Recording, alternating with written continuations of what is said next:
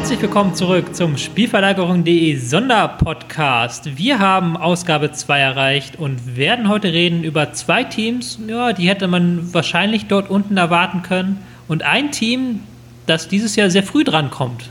Ähm, erstmal stelle ich vor, wen wir heute zu Gast haben. Und zwar den wunderbaren Kollegen Konstantin Eckner. Servus. Besser bekannt als CE, auch bekannt vom Yellow Wall Pod unter anderem, mit sehr viel Podcast-Erfahrung. Ähm, Und vom Vorcheck. Ja. Wären wir jetzt hier bei Sky, würdest du ein sehr großes ähm, Lob bekommen dafür, dass du so viel Erfahrung hast und so viel Erfahrung hier mitbringst. Das ist ja das Wichtigste quasi. Ähm, der zweite Gast ist Tim Rieke, aka, Hallo. aka TR. Experte für alles, was Fußball betrifft, aber besonders für Dieter Hecking. Das werden wir später uns noch zunutze machen. Ähm, ich habe schon angedeutet, wir haben heute drei Teams im Angebot, äh, von denen zwei, ja, HSV, Werder Bremen, ähm, zwei Nordclubs, die unten drin hängen, was etwas überraschend, aber auch etwas erwartbar war. Und später werden wir reden über Borussia Mönchen-Gladbach, die sicherlich sehr überraschend da unten sind. Ich denke aber, wir tun uns selber einen Gefallen damit, wenn wir mit dem Hamburger SV anfangen und dieses, dieses große, große Etwas einmal weghieven quasi. Weil ich glaube, kein Club hat in der Hinrunde so viel Schlagzeilen gemacht wie der Hamburger SV. Mhm. Ich fange mal bei dir an, Konstantin, mit einer gefürchteten offenen Frage. Ähm, wie würdest du diese Hinrunde des Hamburger SV einordnen? Sehr HSV-typisch eigentlich. Ähm, trotz allem, wie die letzte Saison verlaufen ist und dass es mehr oder weniger eine für HSV-Verhältnisse zumindest ruhige Saison war, ist man eigentlich auf dem Pfad jetzt wieder der allseits bekannt ist. Also der HSV so ein bisschen als der Chaos-Club Deutschlands, der da doch die Tabelle anführt vor anderen Vereinen eben wie 68 oder Schalke. Da ist der HSV schon sehr speziell und die Hinrunde hat nochmal gezeigt, äh, wo, an welchen Stellen es eigentlich hakt. Wir besprechen ja meistens vor allem die taktischen Komponenten, aber klar, wenn man den Verein als Gesamtkonstrukt sieht, dann hat man die ganzen äh, Rücktritte aus, aus Führungsebenen, die ganzen Entlassungen oder Beurlaubungen wahrgenommen. Es gab wieder einen Trainerwechsel und insgesamt eben auch eine sehr, sehr unruhige Stimmung. Da läuft es neben dem Rasen nicht rund und dann läuft es auf dem Rasen auch eher schlecht. Auch die Anfangsphase unter Labadia war ja wirklich geprägt von offensiver Harmlosigkeit. Ähm, und dann eben das in Kombination mit ähm, einfach unruhigen Umfeld, das ergibt natürlich dann doch irgendwie keine, ja, keine gute Performance einfach insgesamt. Und äh, das bringt dann den HSV eben wieder in akute Abstiegsgefahr. Ja, der HSV hängt jetzt unten drin, wobei es schon mal schlimmer aussah in der Saison. Ähm, ich will jetzt gar nicht zu lange auf die Ära Labadia eingehen, aber man kann es vielleicht nochmal erwähnen. Ähm, Tim, ich weiß nicht, inwieweit du die Ära Labadia noch verfolgt hast. Was würdest du sagen, waren da die großen Probleme, an denen sich letztlich aufgehangen hat? Naja, das Hauptproblem war, dass äh, man quasi keinerlei Offensivgefahr entwickeln konnte. Und da gab es natürlich mehrere Faktoren, die das bedingt haben. Das fing natürlich erstmal schon damit an, dass äh, im Aufbauspiel gewisse Probleme vor, vorhanden waren, ähm, weil häufig die Verbindungen zwischen defensivem und offensivem Mittelfeld in der Grundordnung relativ ja, schwach ausgebildet waren. Dadurch hatte man erstmal schon mal Probleme überhaupt äh, vernünftig und kontrolliert die Offensivräume zu erreichen.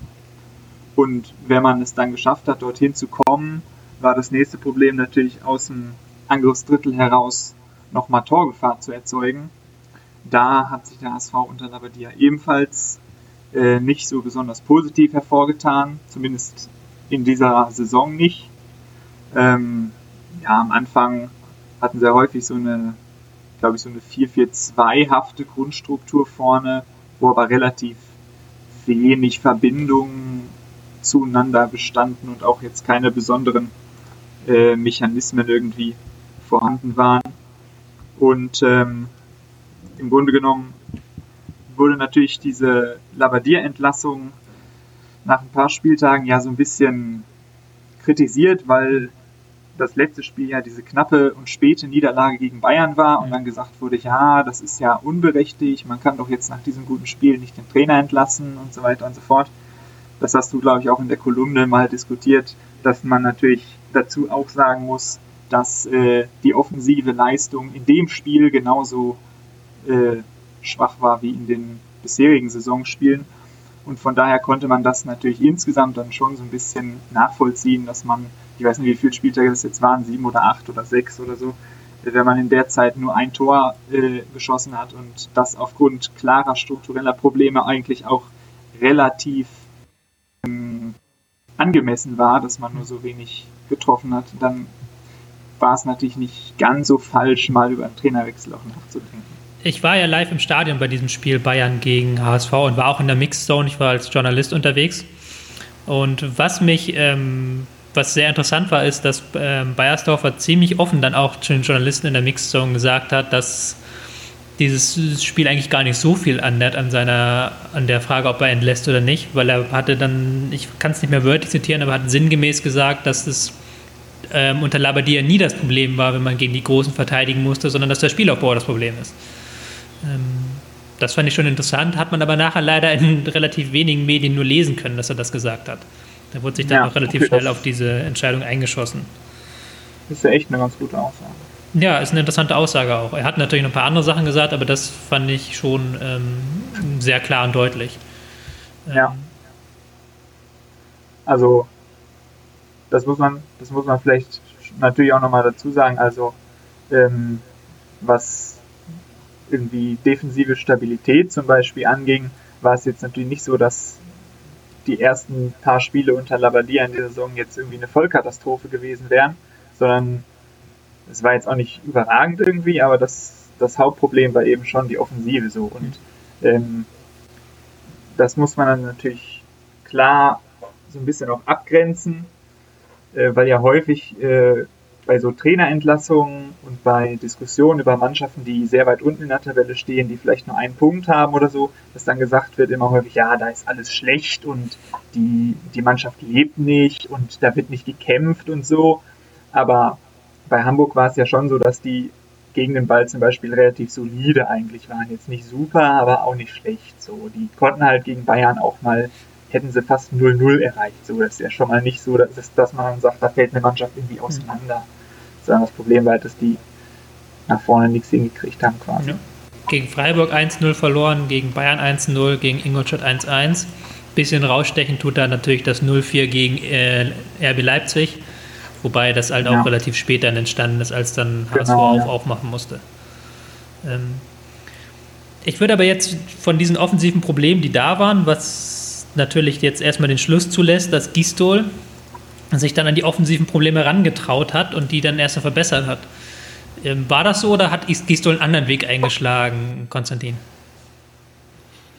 Ich glaube, das, was zumindest auffällig war, als Gistol dann das Amt übernommen hat, oder die zwei Komponenten, die mir am meisten ins Auge gestochen sind, das waren zum einen das stärkere Pressing, äh, aktiveres Pressing, höheres Pressing und zum anderen dann auch in der Offensivstruktur zumindest Veränderungen, die vorgenommen wurden, äh, namentlich eben äh, diagonale Flügelspieler, ähm, auch die Einbindung der Sechser war meinen Augen stärker. Ich meine, die Sechserposition ist ja so ein bisschen die Problemzone, personell zumindest gewesen, also wo viel auch ausprobiert wurde. Jetzt zum Schluss äh, haben wir mit Ostscholek und, und Sakai dann auch eher zwei ähm, eher nominelle Außenverteidiger auf der Sechs gespielt, was aber gar nicht so schlecht funktioniert hat. Äh, etwas überraschend eigentlich, also gerade wenn man sich Ostscholek anschaut, aber es äh, ging gut. Und äh, das sind für mich so die zwei, ja, die zwei Komponenten, die also zumindest so herausgestochen sind. Und man muss ja auch ganz ehrlich sein, ähm, nachdem Gistol das Amt übernommen hat, sind zumindest die Resultate lange Zeit nicht unbedingt besser geworden. Also das hat erst jetzt zum Schluss, also Anfang Dezember dann mit dem Sieg in Darmstadt, äh, ging es etwas bergauf. Dann ähm, gab es noch zwei weitere Siege. Und zuvor aber, also ähm, Labadia wurde Ende September nach dem Bayern-Spiel entlassen und danach ging es eigentlich mit Niederlagen maximal unentschieden weiter. Ich glaube, der einzige Sieg war im DFB-Pokal und das gegen den Drittligisten aus Halle. Ähm, also die Performance an sich ist in meinen Augen schon etwas besser geworden, aber Resultate das hat sich dann nicht unbedingt niedergeschlagen. Ja, man muss es dann ein bisschen nochmal erklären. Also es gab ja dann ähm, im Oktober diese Serie von roten Karten, wo der HSV es geschafft ja, hat, in drei Spielen drei rote Karten zu sehen. Dann kam das 2-5 gegen Dortmund. Aber danach war doch schon ein Aufwärtstrend erkennbar. Angefangen mit dem 2-2 gegen Hoffenheim, dann das 2-2 gegen Werder. Und ähm, dann halt, wie du gesagt hast, der Dezember, den man auch mal einfach sagen muss, dass der relativ stark war von den Ergebnissen her für den HSV. Mit drei Siegen. Was ich sehr interessant fand, ähm, Tim, war, ich hatte das Gefühl, dass beim Hamburger SV Gistol ähm, wieder so ein sehr bedacht war darauf, den Rhythmus des Spiels zu zerstören. Also man hatte dann gerade am Ende, als dann seine Ideen so ein bisschen gefruchtet haben, gab es dann sehr viele Spiele, wo sie sehr aggressiv gepresst haben und dann den Rhythmus des Gegners zerstört haben, aber auch selber sehr vertikal nach vorne gespielt haben. Ja, also das äh, würde ich fast als einen Schlüsselpunkt ansehen äh, für diese zweite Phase unter Gistol, in der eben man endlich mal relativ konstant äh, zum Tore schießen gekommen ist quasi. Das fing ja irgendwie dann Ende, Ende November an. Ähm, da spielt einerseits, also ich würde sagen, ein wichtiger Punkt in dem ganzen Zusammenhang ist eigentlich, dass Gistol, glaube ich, so ab dieser Phase irgendwann den Fokus darauf gelegt hat, dass man diese Aufbauprobleme, die vorher da waren, die Verbindungsprobleme nach vorne, die so ein bisschen kompensiert, indem man lange Bälle äh, fokussiert und sich darauf konzentriert, über lange Bälle, Abpraller, zweite Bälle nach vorne zu kommen und nicht so ein breites, gestrecktes Aufbauspiel mit relativ unsicheren Verbindungen irgendwie durchzubringen, sondern auch teilweise so ein bisschen einfach die Bälle nach vorne zu bolzen. Also es war, glaube ich, zum Beispiel in dem Spiel gegen Mainz, was ich, äh, wo ich die erste Halbzeit gesehen habe, im Dezember haben sie teilweise ganz stark sich auf lange Bälle fokussiert, häufig nach halb rechts vorne, haben dann sich da zusammengeschoben und haben versucht, die Abpraller zu gewinnen. Und so mussten sie dann nicht unbedingt so ein richtig äh, anspruchsvolles Aufbauspiel machen, sondern konnten über lange Bälle so ein bisschen kampfbetont, wühlend nach vorne spielen und haben da dann quasi einfacher den Weg in die Offensivräume gefunden. Und da konnten dann sozusagen diese Verbesserungen, die Konstantin auch angesprochen hat, also zum Beispiel die diagonaleren Flügelspieler, ähm, konnten dann besser greifen. Ähm, in dem Derby gegen Bremen hatten sie zum Beispiel sehr gute Pärchenbildung zwischen Nikolai Müller und Holtby im Halbraum und konnten dann sich auch so ein bisschen chaotisch mit so wilden Überladungen durchspielen. Und so sind sie dann eben zu mehr Offensivgefahr gekommen und haben es einfach immer geschafft, relativ offene Spiele zu, zu provozieren, wo es relativ wild hin und her ging, sehr vertikal, wie du eben gesagt hast. Und dieses höhere Pressing, was ihr jetzt beide auch angesprochen habt, war dann eben quasi so ein bisschen der zweite Bestandteil dessen, ähm, dass man eben sehr früh draufgegangen ist, 4-2-4-artig oder 4-3-3-artig, wie du das, glaube ich, Tobi, in dem, zu dem Hoffenheim-Spiel einmal geschrieben hattest. Mhm. Ähm, ja, und dann ist der HSV gerade im Dezember eigentlich so eine Mannschaft gewesen, die irgendwie sehr unkontrollierte, hektische, vertikale Spiele provoziert hat, in denen sie sich aber relativ wohl gefühlt haben, weil das einfach auch sehr konsequent fokussiert wurde und man nicht mehr irgendwie versucht hat, ein Aufbauspiel zu machen mit einer unpassenden Struktur dafür, sondern hat man einfach gesagt, okay, wir lassen das sein und fokussieren uns auf lange Bälle, frühes Pressing, hm. Chaos. Hm. Und das hat dann. Und halt in dem Kontext, also in dem Kontext, was ich eben auch angesprochen habe, mit Einbindung der Sechser oder zumindest, sagen wir mal, das Spielerprofil der Sechser hat ihnen dann besser gepasst, in meinen Augen. Also du hast athletische Spieler, äh, die zumindest Intensität reinbringen können im Gegenpressing, wenn es um die zweiten Bälle geht. Und äh, du hast auch Spieler, die größeren Raum abdecken können, wenn man eben früher presst. Und natürlich gleichzeitig die individuellen Fähigkeiten der, der Flügelspieler, die auch dann ja. besser äh, greifen konnten. Ähm, Gerade Müller ähm, eben diagonal, diagonal als Flügelspieler einrückend im Kombinationsspiel auch ist alles ein bisschen besser strukturiert gewesen. Also gerade wenn man dann noch den zweiten Ball gewinnen konnte und dann die nächste Situation oder das, die darauffolgenden Momente waren dann für jemand wie Müller zum Beispiel auch ganz passend. Der konnte auch Tiefenläufe starten, hinter die Abwehr kommen. Ähm, also da gab es doch die eine oder andere Verbesserung. Es ist natürlich noch kein äh, grand, grandioser, weiß nicht, Europapokalfußball, aber es ist zumindest eine Verbesserung im Vergleich zu dem, was auch Anfang der Saison gezeigt wurde. Ja, also gerade das, das raumfüllende Element, was du gerade erwähnt hast, würde ich auch nochmal unterstreichen wollen bei den Besetzungen der Sechserposition mit Außenverteidigern. Das sah jetzt auf den ersten Blick vielleicht ein bisschen komisch aus, aber gerade diese, diese raumfüllende Charakteristik war für, die, für das Gesamtsystem schon sehr passend dann gewählt. Zumal ähm, teilweise ja auch dann Phasen waren, wo in der Rückzugsbewegung nach hinten, wenn man quasi ins Abwehrdrittel gerückt ist und dann im Abwehrpressing gespielt hat, sind ja teilweise die Flügelspieler äh, nicht ganz konsequent mit zurückgefallen. Also einer hat beispielsweise immer mal gezockt, vielleicht in manchen Phasen Kostic, in manchen Phasen Nikolai Müller, wobei das seltener war. Also Kostic schon häufiger zum Beispiel. Und dann konnten eben die Sechser, dadurch, dass die als Außenverteidiger eigentlich spielen, ähm, sozusagen mit nach außen schieben, Ballner und quasi das Doppeln für den offensiven Flügelspieler zusammen mit dem eigentlichen Außenverteidiger übernehmen und die offensiven Flügelspieler konnten dann gelegentlich auf Konter lauern.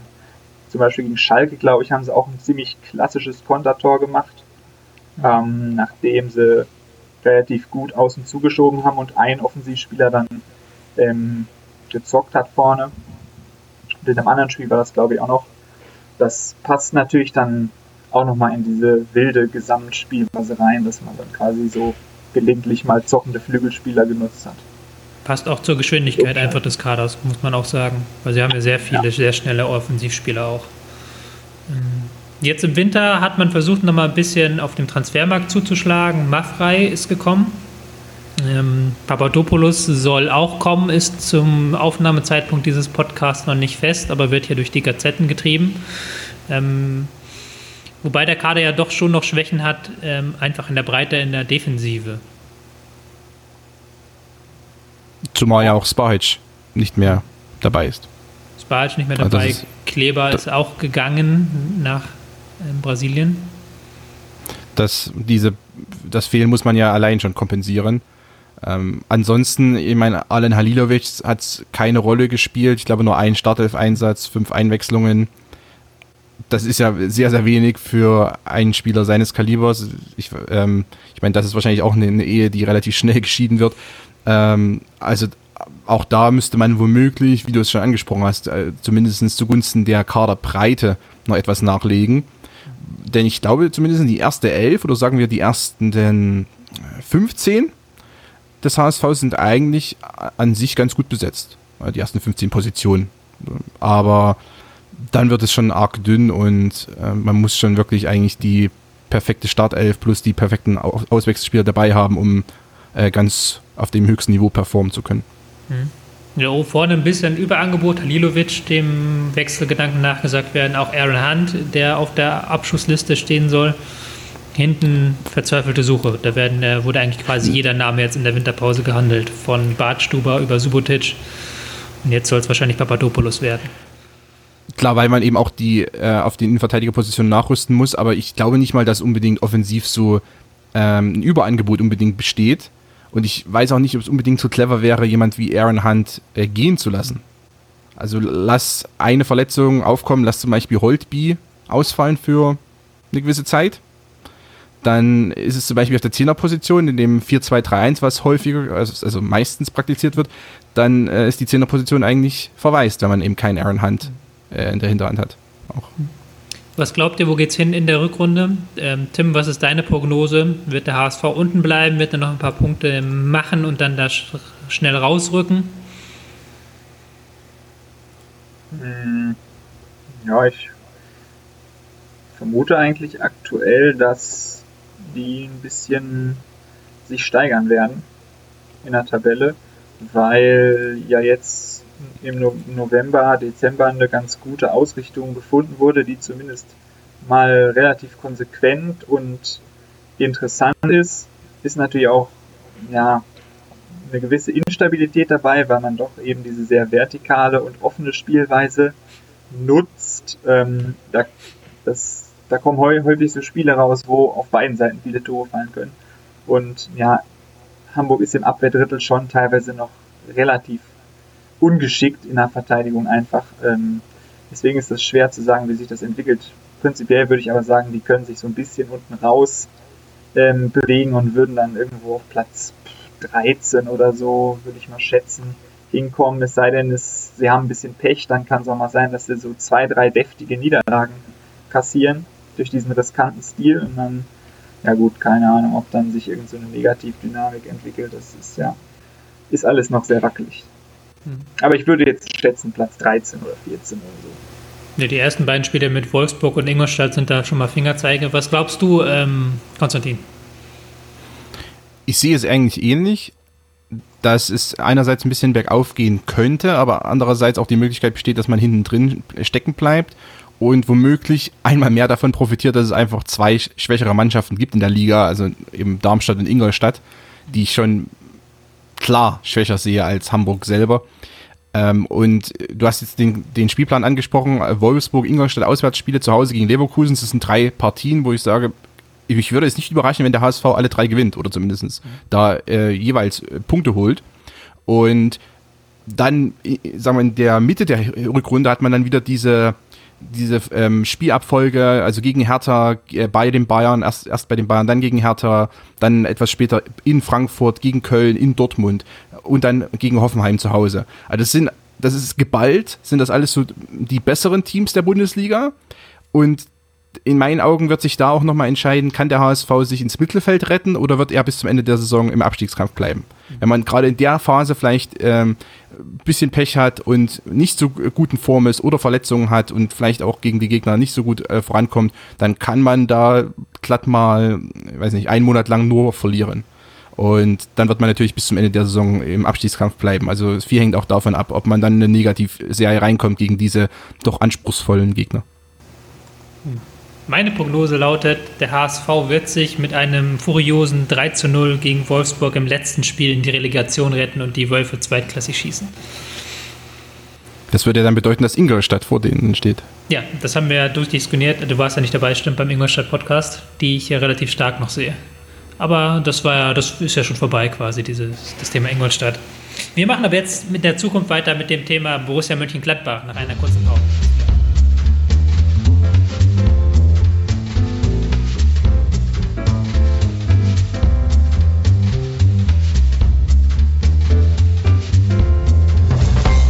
Willkommen zurück beim Spielverlagerung.de Sonderpodcast. Wir kommen zu einem Verein, der relativ schwer einzuschätzen ist nach der Hinrunde, finde ich. Und zwar Borussia München-Gladbach, die ähm, in den Tabellenkeller hineingeschlittert sind, ähm, wo ich mir sehr schwer tue mit der Bewertung. Ähm, ich versuche es mal bei Konstantin, ähm, der wieder die undankbare Aufgabe hat, eine offene Frage zu beantworten. Und zwar, wie hast du die Hinrunde, wie würdest du die Hinrunde bewerten von Gladbach? Unterirdisch. Unterirdisch? Ich glaube, das kann man mit einem, einem Wort äh, relativ gut abarbeiten. Weil wir müssen ja nicht nur die Ergebnisse selber waren schwach, sondern natürlich auch einige Auftritte. Nicht alle. Es gab hin und wieder äh, Partien, wo man eigentlich dann gedacht hat, okay, äh, Gladbach hat eben individuelle Klasse und wenn sie die auf die Straße bringen, dann ist die Mannschaft immer noch dazu in der Lage, die meisten Bundesligisten zu schlagen. Aber insgesamt, was, was unter Schubert abgeliefert wurde, war eben doch sehr schwach. Und sie waren einfach auch in vielen Partien zu leicht ähm, aus der Fassung zu bringen. Also was gerade den eigenen Spielaufbau betraf, da war Gladbach dann doch äh, zu häufig dann in einer Situation, wo sie eben nicht zurechtkam mit dem gegnerischen Pressing, wo sie nicht äh, in die offensiven Räume fanden oder eben äh, Fehler hier und da begingen und dann ähm, dadurch eben auf die Verliererstraße kamen. Aber in, also das ist ja, wenn das nach drei, vier, fünf, sechs, sieben Spieltagen schlecht läuft, wie zum Beispiel der vergangenen Saison oder wie bei Schalke in dieser Saison, dann kann man immer noch sagen, die Mannschaft hat trotzdem Potenzial und das äh, kann sich noch in die richtige Richtung entwickeln. Aber bei Gladbach hat sich das ja eigentlich durch die komplette Hinrunde gezogen und äh, ich meine, man hat keine Siegesserie hinlegen können, also nicht irgendwie mal zwei Spiele in Folge gewonnen. Es gab massenhaft äh, Unentschieden und Niederlagen äh, an, an allen Stellen. Klar, dann kam noch die Champions League hinzu. Ähm, also eine zusätzliche Belastung, wo man ja auch irgendwie ähm, gut auftreten wollte gegen auch hochkarätige Gegner. Mhm. Ähm, und insgesamt war das schon sehr, sehr enttäuschend. Und ich bin auch gespannt, was eben dann, darüber werden wir ja noch diskutieren, was der jetzige Trainer, der Neutrainer Hacking mit der Mannschaft macht. Denn das, äh, es ist für mich so eine spannende Frage. Ich glaube, es kann wirklich hier auch in beide Richtungen dann nochmal ausschlagen. Entweder es geht so weiter wie unter Schubert, in dem Hacking eben keinen Impact hat, oder er schafft eben das, was Hacking eigentlich sehr gut kann, nämlich ähm, zumindest eine sagen wir mal, talentierte Mannschaft auf ein stabiles Niveau zu bringen. Hm. Ja, da kommen wir gleich noch zu zum Hacking. Ich würde erstmal nur mal gerne dich fragen, Tim, ob du die, dieser sehr kritischen Einschätzung konform gehen würdest, ähm, was Gladbach angeht. Würde es vielleicht nicht ganz so negativ beschreiben und ich finde insgesamt Gladbach war äh, in dieser Hinrunde eine der Mannschaften, die ich, eine der komischsten Mannschaften, die ich so in letzter Zeit gesehen habe. Ich bin mir immer noch nicht ganz sicher, was eigentlich genau das Problem bei denen war, weil die waren ja teilweise schon ganz gut eigentlich, aber halt total ineffektiv und konnten ihr Potenzial nicht abrufen, wie Konstantin ja gesagt hat. Ja, also das, ich würde sagen, es ist irgendwie eine sehr komplexe Problemlage gewesen und mh, hm, vielleicht war der entscheidende Punkt, dass die einfach relativ komplett waren als Mannschaft, aber da nicht so wirklich was hatten, was die irgendwie ausgezeichnet haben. Also die haben halt viel die Formation gewechselt, haben sich gut bewegt, waren flexibel, haben versucht ein bisschen zu kombinieren, haben versucht das Pressing zu variieren, die Mannorientierung mal ein bisschen weniger stark auszuführen und auch passiver ins Abwehrpressing nach hinten in den Raum zurückzuziehen, haben irgendwie alles ganz viel versucht und dies gemacht und jenes gemacht, aber es war alles unvollendet und irgendwie so ein bisschen nicht Fisch, nicht Fleisch. Alles versucht, aber irgendwie auch nichts. Und da fehlte so ein bisschen die klare Ausrichtung, was die jetzt eigentlich genau machen wollen, wie die Durchschlagskraft erzielen wollen, durch welche Räume die fokussiert spielen wollen. Die haben halt alles so ganz ordentlich gemacht. Ähm, ja. Aber ohne so den richtigen Effekt. Das Aufbauspiel also so ein bisschen zu wenig aufgefächert. Die Struktur war eigentlich ganz gut, aber dann nicht so richtig konsequent durchgespielt. Entscheidungsfindung war dann an einigen Stellen wieder komisch. Also auch irgendwie schon so ein bisschen, dass man wirklich gesehen hat, eigentlich haben die eine ganz gute Grundausrichtung und versuchen konstruktiv zu spielen und versuchen eigentlich was Sinnvolles zu machen.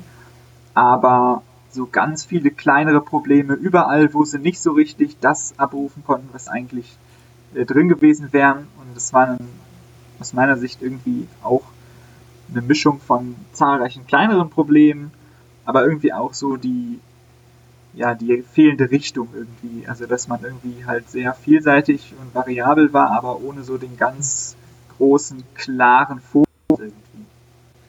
Ja, das. Teilweise sind also, ja, warte, ich will noch eine Sache ergänzen. Ja.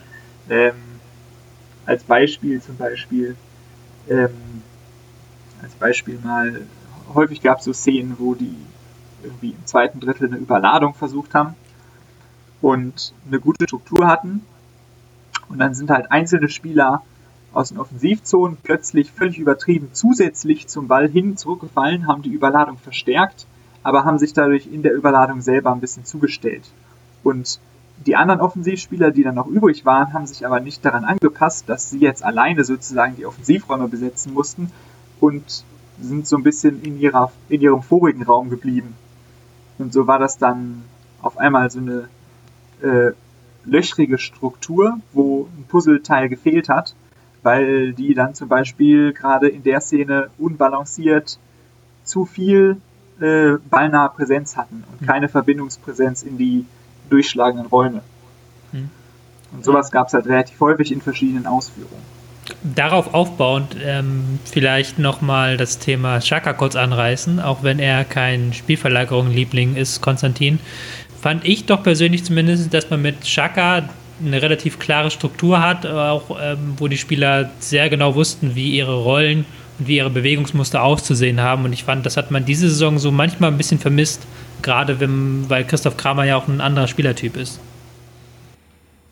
Sehe ich eigentlich auch so. Also auch kein, kein großer Chaka-Fan an sich, aber äh, auch das, was eben Tim angesprochen hat, also dass es ein bisschen strukturlos ist oder eben auch meine These, dass auch der Aufbau äh, vielfach nicht druckvoll genug war, wenn der Gegner hoch gepresst hat, weil man einfach dann äh, wenig, also die herkömmlichen Wege in die Offensivzone nicht so wählen konnte oder nicht so ge gesucht hat dann.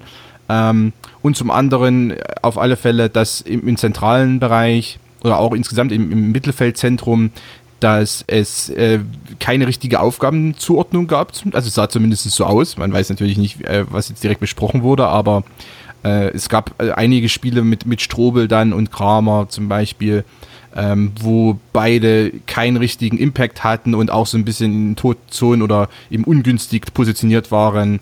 Ähm, für mich eben auch, wenn es, wenn es darum geht, wie Gladbach sozusagen auch wieder zurückkommen kann in die Erfolgsspur, dann geht es auch um die Personalie Dahut ähm, und seine künftige Rolle ähm, im Team selber, also zumindest in der Rückrunde. Ich glaube nicht, dass er noch sehr lange bei Gladbach bleiben wird, aber zumindest jetzt für die verbleibenden ähm, 18 Spiele äh, ist das schon von, von großer Bedeutung, wie auch gerade der Hut eingebunden wird, äh, in welche Rolle er übernimmt. Aber ein Chaka hat man aktuell nicht und äh, man bräuchte eigentlich den Chaka neben Kramer, mhm. wenn man jetzt mit Kramer plus X spielt, auf der Doppel-6 zum Beispiel.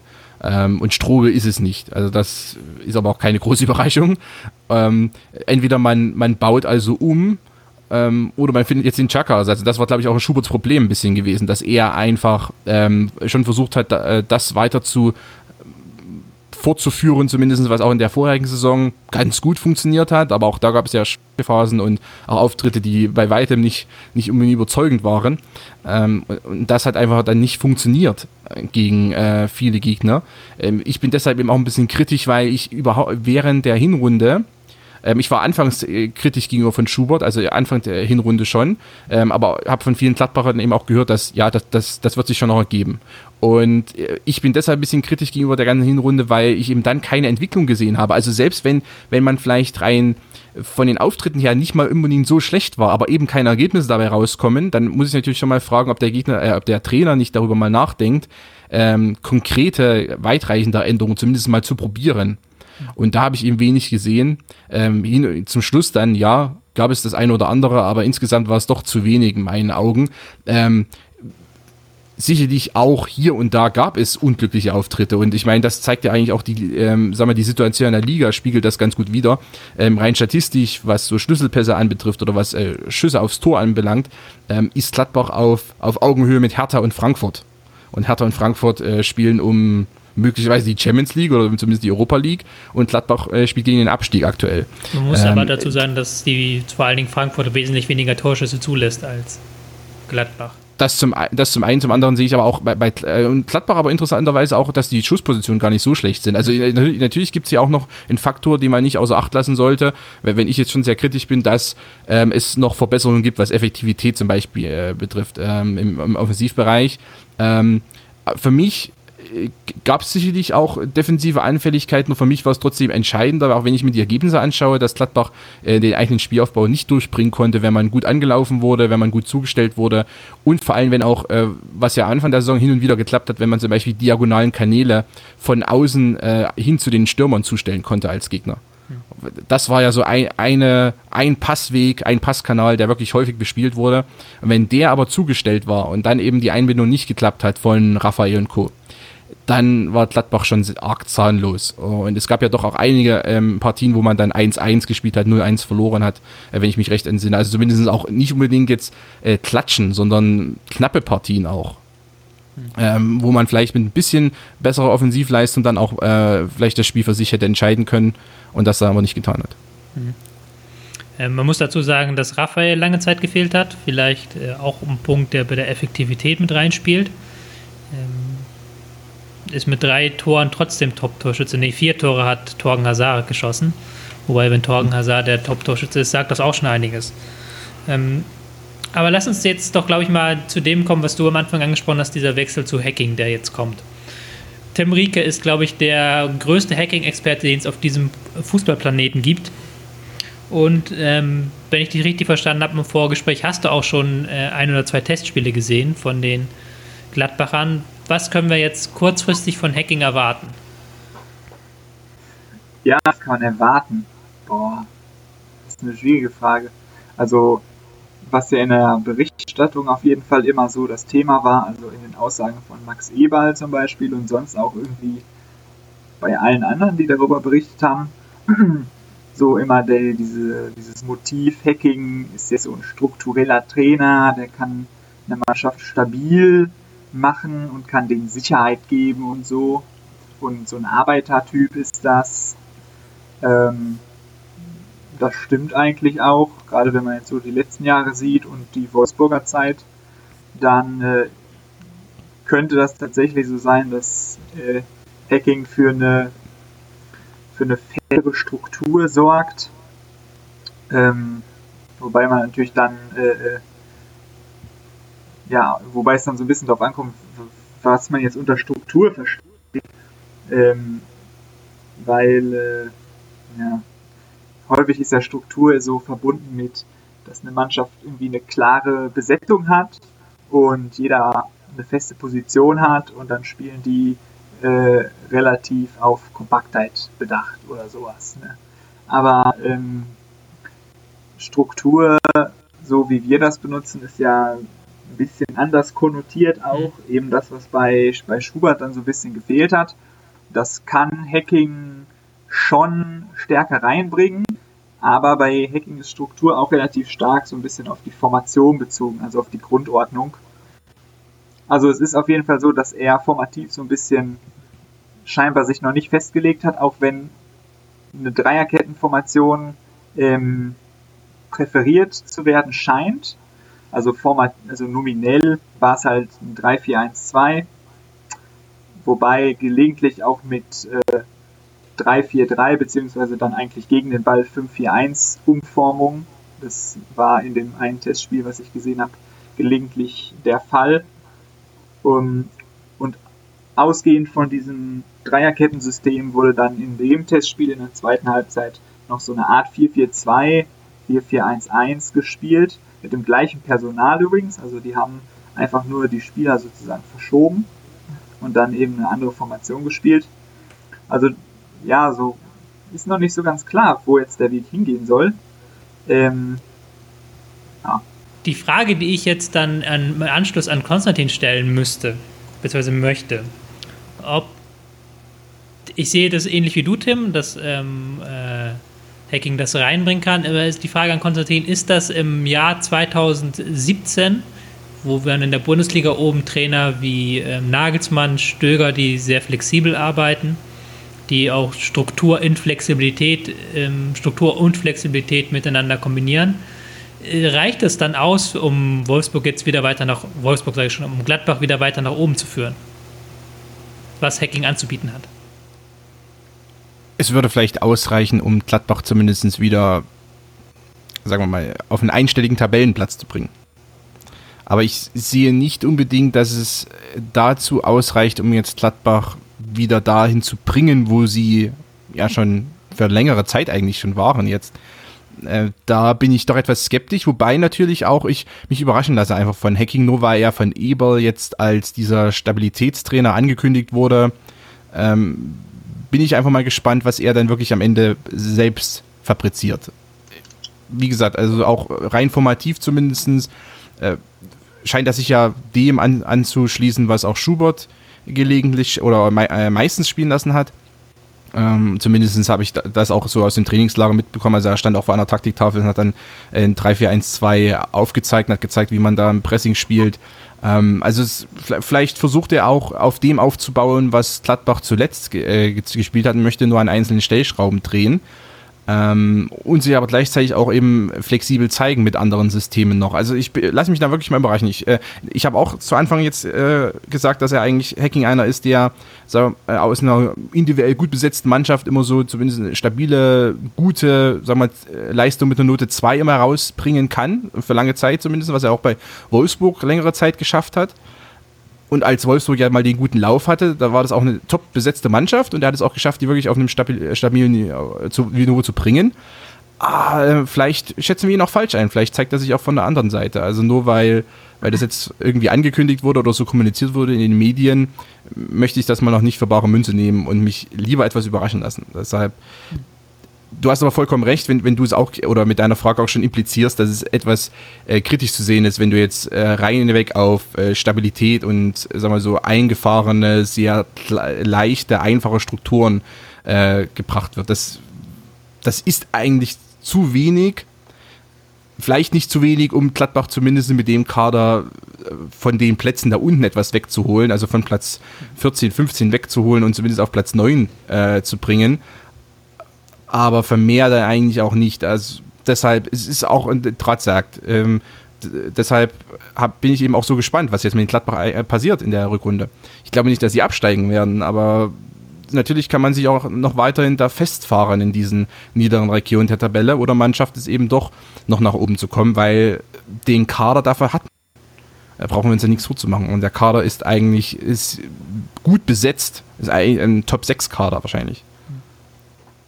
Darf ich auch noch mal was sagen? Klar. Und zwar nochmal zu der Frage oder eine Begründung dafür, warum es so schwierig zu sagen ist, jetzt rauskommt bei der ganzen Sache. Ähm, das hängt natürlich einmal damit zusammen, dass diese eben diese Ankündigung kam, Stabilitätstrainer, der Sicherheit vermittelt und so weiter. Und dass das ja so ein bisschen das ist, was Hacking in Wolfsburg am Ende vor allem gemacht hat. Ähm, dann aber die Frage, ist das wirklich so? Und daran kann man jetzt so ein bisschen zweifeln nach eben diesen Testspieleindrücken, weil da eigentlich nicht so ein Stabilitätsfokus drin war, sondern da haben die relativ ähm, offensiv eigentlich äh, sich ausgerichtet und teilweise auch ein bisschen riskant eigentlich von der Anlage her gespielt. Nicht nur, weil äh, Dreierkette und Formationswechsel und mal so ein System und mal so ein System, sondern weil die teilweise relativ aggressiv gepresst haben im Rausrücken, weil die im Aufbau auch bei hohem Pressing ein bisschen riskant über ein Tor gespielt haben und teilweise versucht haben, irgendwie mit ähm, kleinräumig da am Strafraum sich herauszuspielen, wenn der Gegner ins Angriffspressing geht. Und das ist ja erstmal nichts, was man von einer stabilitätsfokussierten Mannschaft erwarten würde. Da würde man erwarten, die Bolzen ähm, fokussieren sich auf Stabilität bei zweiten Bällen und halten die letzten beiden Linien kompakt zueinander. Nicht, äh, dass die am 16er Eck äh, mit einer Bildung Angriffspressing ausspielen wollen. Von daher ist jetzt schwierig, was irgendwie am Ende davon gemacht wird. Ob der äh, wir gehen auf äh, das ist irgendwie aus meiner Sicht noch offen. Zumal auch die Art, wie dann das Angriff strukturiert war in diesem Testspiel, was ich gesehen habe, auch teilweise relativ klar abgewichen ist von diesem Flügelfokus, den man in Wolfsburg gesehen hat. Äh, denn das war vielleicht sogar das, was mich am meisten überrascht hat in dieser Partie aus dem Trainingslager, dass äh, irgendwie relativ kombinationsorientiert gespielt haben am Ball. Also es waren sehr häufig, also sowohl gruppentaktische Sachen, dass ähm, einzelne Spieler häufig so Doppelpässe gesucht haben und sehr gezielt auch ähm, in bestimmte freie Räume, äh, die relativ lokal nah an ihnen dran waren, reingespielt haben, anstatt ähm, bei ein bisschen Raum erstmal eine weiträumige Verlagerung zu spielen. Ähm, also insgesamt relativ teamfokussiert auch und nicht so auf, ähm, auf eine weiträumige Positionsstruktur, die man durchspielt, sondern wirklich so gruppentaktische Feinheiten eher im Blickpunkt und darüber hinaus eben auch stärker übers Zentrum und stärker über die Halbräume.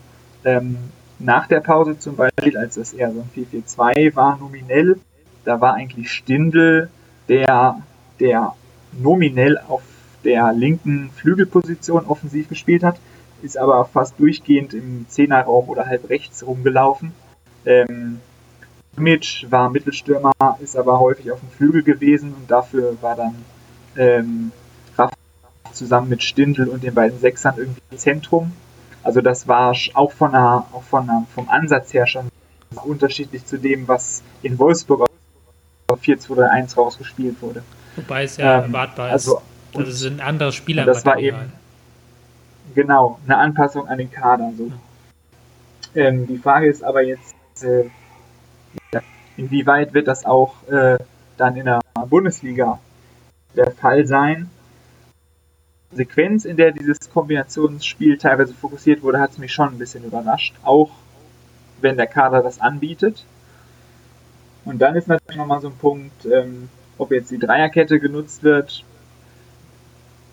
würde ich mir jetzt auch noch nicht so sicher sein, auch wenn es irgendwie scheint, dass das die bevorzugte Variante ist. In Wolfsburg zum Beispiel war es ja jetzt im Sommertrainingslager so, dass die eine Dreierkette eingeprobt haben, um dann im ersten Bundesligaspiel 4-2-3-1 zu spielen und zwar dann die gesamte Phase danach. So, da haben die einfach auf, ein, auf eine Dreierkette verwendet, um die dann nie einzusetzen. Ja. Ähm, diese Erfahrung sorgt jetzt auch dafür, dass ich mir irgendwie unsicher bin, was überhaupt gemacht wird. Du hast schon dir die perfekte Überleitung geliefert. Ähm, ich fange mal bei dir an, Konstantin. Wo glaubst du, geht die Reise hin? Muss, kann man nach oben gucken oder muss man sich eher nach unten orientieren? Ich glaube, man kann schon eher nach oben schauen, wobei das problematischerweise auch in meinen Augen für die Mannschaften wie Wolfsburg oder Schalke gilt, die genau über Gladbach stehen. Also ist es für sie vielleicht nicht ganz so einfach, die dann zu über, überholen, um nach oben zu kommen, aber andererseits könnten vielleicht auch die ein oder anderen Teams nach unten fallen. Äh, also der Blick sollte auf alle Fälle nach oben gehen und ich traue Hacking bei aller Ungewissheit, die wir ja auch so ein bisschen andiskutiert haben, trotzdem zu, dass er Gladbach einen gewissen Schub gibt, so hin zu einem einstelligen Tabellenplatz. Ähm, auch aufgrund dessen, wie der Kader strukturiert ist und ich und auch aufgrund dessen, dass man auch aus der Hinrunde einfach lernen kann. Das war gutes Anschauungsmaterial einfach für Hacking hier. Deshalb bin ich da für Gladbach selbst ganz positiv gestimmt. Tim, was glaubst du? Worauf wird sich am Ende ausgehen? Ja, also vorausgesetzt, es wird das weiter verfolgt wurde und ähm, Hacking das auch zielstrebig durch. Ähm, würde ich sagen, dass schon ein einstelliger Tabellenplatz noch möglich sein sollte. Der Rückstand auf die europäischen Plätze ist natürlich schon relativ groß. Da muss man jetzt, glaube ich, auch erstmal nicht drauf achten, sondern erstmal ein bisschen ab nach hinten legen. Mit einem Abstieg wird Gladbach äh, natürlich nicht zu irgendwo dann im, im Mittelfeldbereich der Tabelle. Kommt dann so ein bisschen drauf an, wie viel Balance äh, Hacking in dieses Mittelfeldspiel reinbringen kann und wie harmonisch das sich schon in einem halben Jahr gestalten kann, ob es dann irgendwie, weiß ich nicht, ein bisschen weiter nach vorne geht oder vielleicht auch nur auf Platz 12 oder so, muss man gucken. Die schaffen knapp die obere Tabellenhälfte. Bin mal optimistisch, dass ja. Trainingslager mich so positiv überrascht hat. Sehr gut. Ähm, du warst ein bisschen abgehakt, leider ein paar technische Schwierigkeiten, aber man hat dich, glaube ich, verstanden und ich glaube, man hat auch die Grundaussage verstanden, dass du verhalten optimistisch bist. Ich bin, ja, ich bin etwas kritisch gestimmt, aber auch kritisch optimistisch, sagen wir mal, weil der Kader hat ja eigentlich doch genug und Hacking müsste das eigentlich auch hinbekommen, dass man da dann mit dem Abschick nichts zu tun hat. Ähm, Danke bis hierhin, aber es geht ja noch weiter gleich mit Werder Bremen und unserem Werder Bremen-Experten. Bleibt gespannt, bis gleich.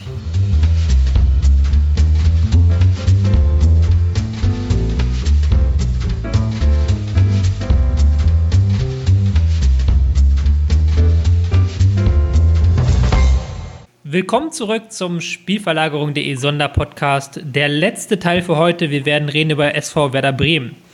Konstantin musste uns leider verlassen der hatte noch andere Termine.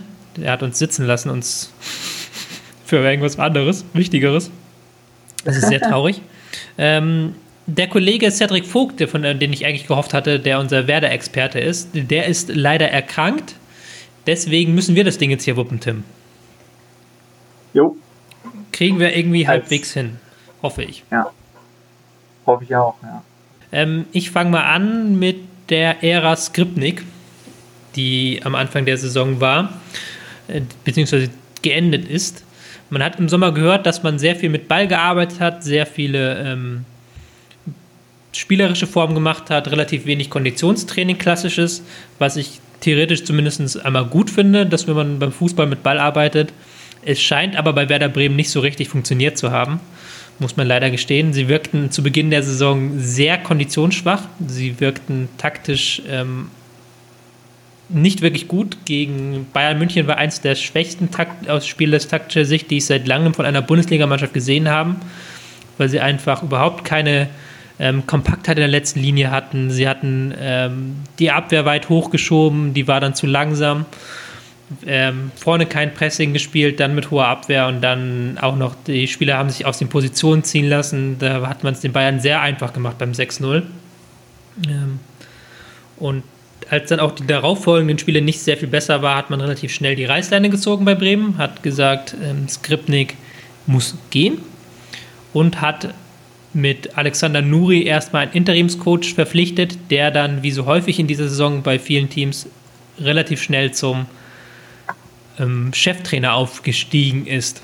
Ähm, Tim, du hast dann Nuri wieder etwas stärker verfolgt, Werder Bremen, beziehungsweise ein paar Spiele gesehen. Ähm, mhm. Und du hast auch schon im Vorgespräch angedeutet, dass du da ähm, verschiedene Phasen wahrgenommen hast im, unter Nuri im Verlauf der Saison. Wie würdest du diese Phasen ja. beschreiben? Also mit den rudimentären Eindrücken, die ich gesammelt habe, scheint es mir so, als ob man vielleicht zwei Phasen grob ähm, abtrennen könnte. Also zu Beginn ähm, war diese Spielweise der Bremer eher so ein bisschen auf Stabilität äh, fokussiert. Das äußerte sich vor allem darin, dass man ähm, eine relativ saubere Ausführung der Mittelfeldlinie an, äh, ange, also forciert hat. Ähm, Nubi hat am Anfang so häufig 4-1-4-1 äh, spielen lassen, die sich häufig in so 4-5-1 Varianten ähm, verändert haben. Da konnte man dann teilweise so ein bisschen mit flexibler Dreifach-6 agieren und hat eigentlich ein relativ harmonisches Mittelfeldspiel gerade im Pressing äh, gehabt. Das war ganz gut. Teilweise ein bisschen problematisch, dass ähm, sich die äußeren Mittelfeldspieler ein bisschen zu weit nach hinten gezogen haben, beispielsweise durch Mannorientierung. Das ähm, kam so ein bisschen mit der Zeit stärker rein. Aber gerade die Mittelfeldarbeit war doch in einigen ähm, Partien sehr ansprechend und eigentlich auch relativ konstant und solide abgerufen.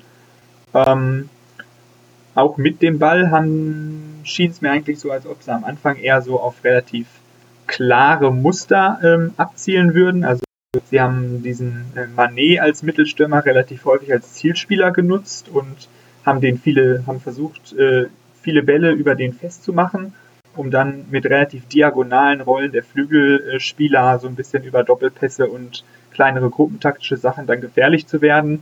Ähm, gerade Gnabry hat da sehr viel gewirbelt und war über viele Phasen eigentlich so ein bisschen der Schlüsselspieler. Im Verlauf der Zeit schien das dann so, als ob die, die langen Bälle so ein bisschen chaotischer und unfokussierter ähm, genutzt wurden.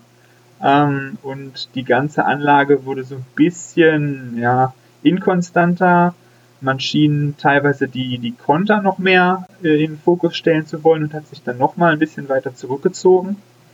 Und dann irgendwann, der genaue Zeitpunkt ist jetzt schwer zu beziffern. Ich würde sagen, so im Verlauf wenn ich das so richtig einordne, ähm, gab es dann so ein bisschen den Übergang zur zweiten Phase. Das hing wahrscheinlich auch damit zusammen, dass da einige äh, Offensivspieler, die zuvor ausgefallen sind, verletzt, wieder zurückgekehrt sind. Also Kruse kam dann in die Mannschaft zurück, Pizarro kam langsam in die Mannschaft zurück und dann gab es eher so eine Umstellung in Richtung 4-4-2, 4-4-1-1, wo dann beispielsweise Pizarro und Kruse häufig vorne zusammengespielt haben, teilweise auch Gnabry ein bisschen zentraler eingesetzt wurde.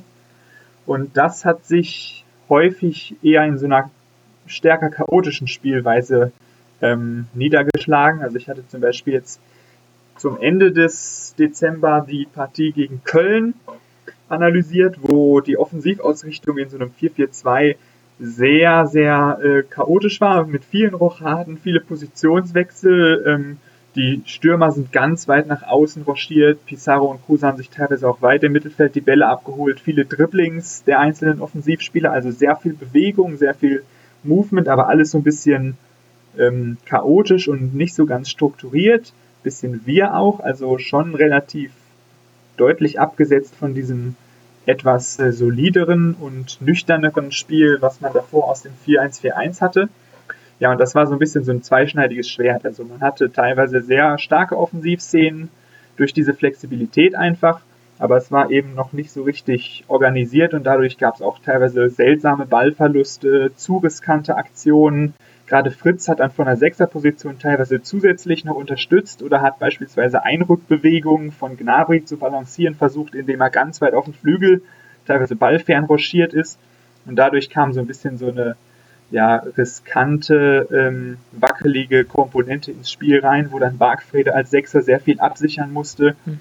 Aber das Spiel gegen Köln beispielsweise ging auch hin und her und es war irgendwie so auf das Bremen quasi hinten relativ anfällig war, aber vorne immer mal Glanzpunkte setzen konnte. Also so ein bisschen von einer, ja, so ein bisschen wieder dieses Schaf, äh, dieses Schafelement. Dieses Bremen-Klischee, kann man fast sagen. Genau, das Bremen-Klischee, genau. Das deutete sich da wieder an. Ich fand das in dieser Phase dann, du hast die Phasen sehr gut ähm, analysiert, finde ich. Ich würde da konform gehen. Ich fand, es hat dann gut funktioniert mit Bargfriede, der dann äh, diese teilweise wilderen Bewegungen gut abgesichert hat im ähm, zweiten Saisonverlauf, der dann wieder fit ist und ja. jetzt aber wieder so halbwegs angeschlagen ist. Hm. Was ich, wenn ich mir den Kader anschaue, immer auffällt, ist, dass für mich, für meine äh, Meinung nach, so ein Verbindungsspieler fehlt auf der 8. Ähm, also einfach ein Spieler, der in der Raumbesetzung ähm, mhm. im Mittelfeld ja. ähm, strukturell gut ist, weil du hast damit Fritz und Junusovic zwar zwei Spieler, die aber eher sehr stark vorwärtsgerichtet sind und auch im Raumgefühl nicht so stark sind. Das ist, denke ich, noch so eine Schwachstelle des Kaders, was auch vielleicht so ein bisschen das Bolzen erklärt. Ja, also Junusovic ähm, würde ich aber sagen, könnte das vielleicht wenn er Bargfrede als balancierenden Partner hinter sich hat, könnte das so ein bisschen übernehmen, zumindest in dieser etwas chaotischeren Rolle. Da denke ich schon, dass da muss, da muss man halt eher wahrscheinlich so über Schnellangriffe weiterhin gehen und weniger über, über eine kontrollierte Ballzirkulation. Hm. Aber wenn man so mit Schnellangriffen äh, agiert, dann kann Junusovic, glaube ich, schon auch so eine Verbindungsrolle einnehmen. Gerade wenn man dann situativ noch über ähm, diagonale Einrückbewegung von Gnabry und Dribblings von Bartels, mit dem man auch Ball schleppen kann, dann könnte das schon funktionieren. Also Junusovic äh, über einen längeren Zeitraum mit Bargfrede zusammen wäre schon eine interessante Variante. Ansonsten könnte man ja Grillic vielleicht noch überlegen, hm. also Bargfrede Grillic als Duo ähm, wäre eine Möglichkeit, aber Grillic war jetzt als Sechser auch ganz gut kenne ich ihn aber auch nicht so genau, um jetzt sicher zu sein, wie er in so einer, in so einer alleinigen Achterrolle wäre.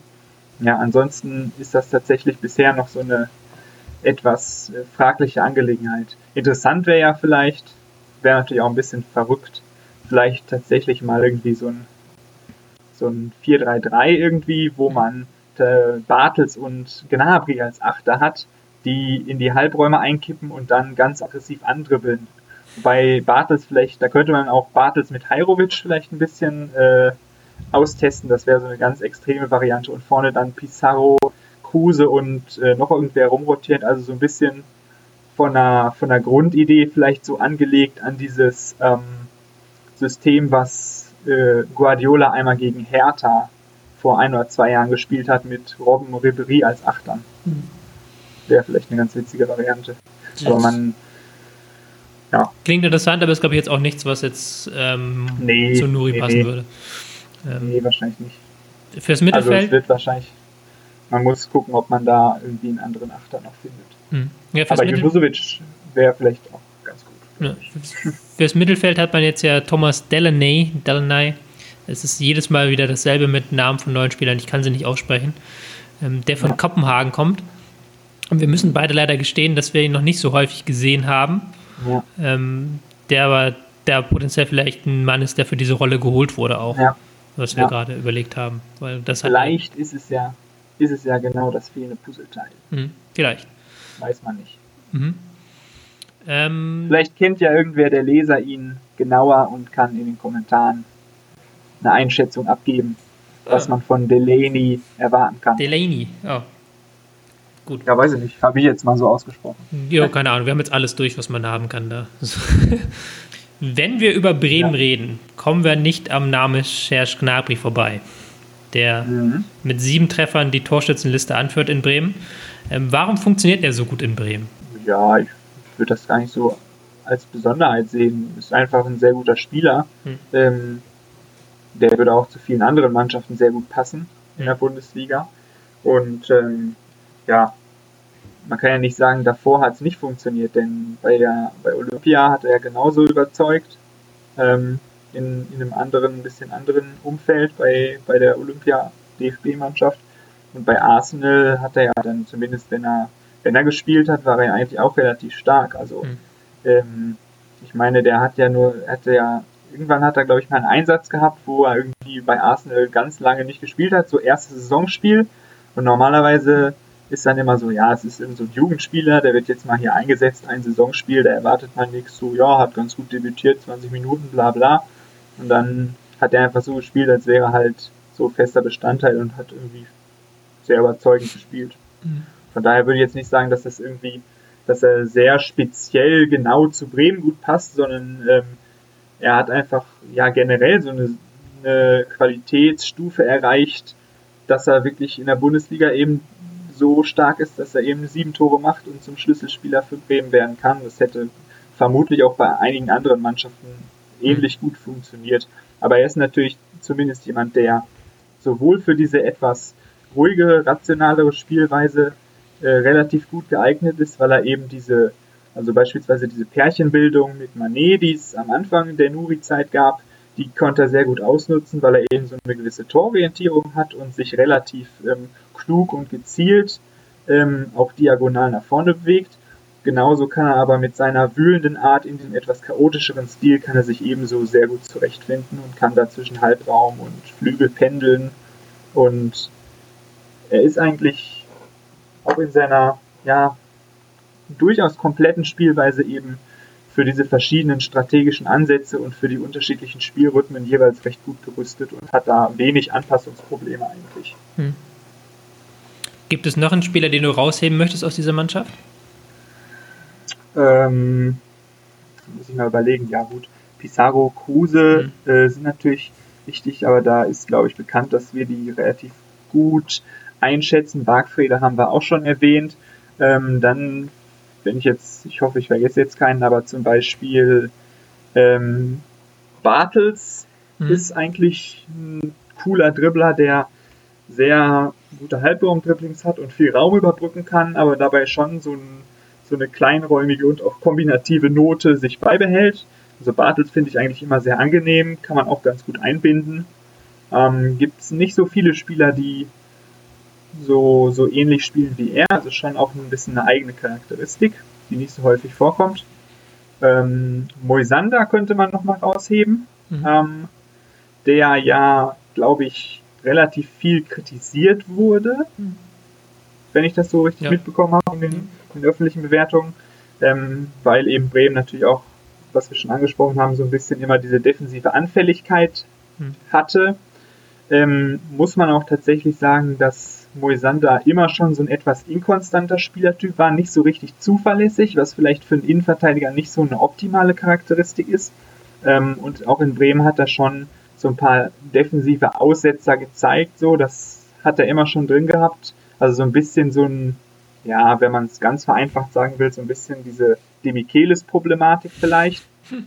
Ähm, aber dafür ist Moisander potenziell, wenn er jetzt im Alter ein bisschen nachgelassen hat, aber potenziell ein sehr, sehr starker Aufbauspieler, hm. ähm, wirklich extrem stark. Das könnte Bremen vielleicht sogar noch ein bisschen mehr äh, fokussieren, also gerade so Aufrückbewegungen mit Ball, ähm, weiträumige Aktionen im Gegenpressing, wenn man ihm da viel Raum gibt und auch ihn präsent einbindet, dann kann er da schon ähm, sehr überraschende Sachen aus der Innenverteidigerposition machen und teilweise auch irgendwie ganz verrückt äh, irgendwie ins zweite Drittel oder ins Angriffsdrittel vorstoßen und dann auch technisch ähm, einige sehr spektakuläre Sachen anbieten. Das mhm. ging jetzt bisher so ein bisschen unter, aber im Aufbau ist Moisander schon äh, ein richtig starker Spieler, auch wenn er insgesamt natürlich ja eher ein instabiler Typ ist. Ähm, dann sind wir schon hier quasi wieder am Ende angelangt und begeben uns so langsam Richtung Prognose. Was glaubst du ist möglich in der Rückrunde? Hm, ja, also ich kann mir nicht vorstellen, dass ähm, es da einen absolut äh, nochmal einen größeren Leistungssprung in der Rückrunde geben wird. Also ich würde sagen, Bremen kann so ein bisschen das Niveau erfüllen und auf dem Niveau punkten, wie sie es jetzt seit der äh, seit dem Trainerwechsel gemacht haben. Es wird wahrscheinlich so ein relativ solider Punkteschnitt sein, irgendwo im Bereich unteres Mittelfeld. Und da werden sie dann vermutlich auch eintreffen, wenn sie, wenn es ein bisschen problematisch läuft und sie diese die Verbindungsprobleme nicht so ganz in den Griff kriegen und dann ähm, in diesem chaotischen Spielstil ähm, ein bisschen Pech haben. Das kann natürlich auch immer sein, dass Spiele dann unglücklich kippen und man mal zwei, dreimal hintereinander verliert, ähm, dann rutschen sie vielleicht nochmal in den Abstiegskampf rein.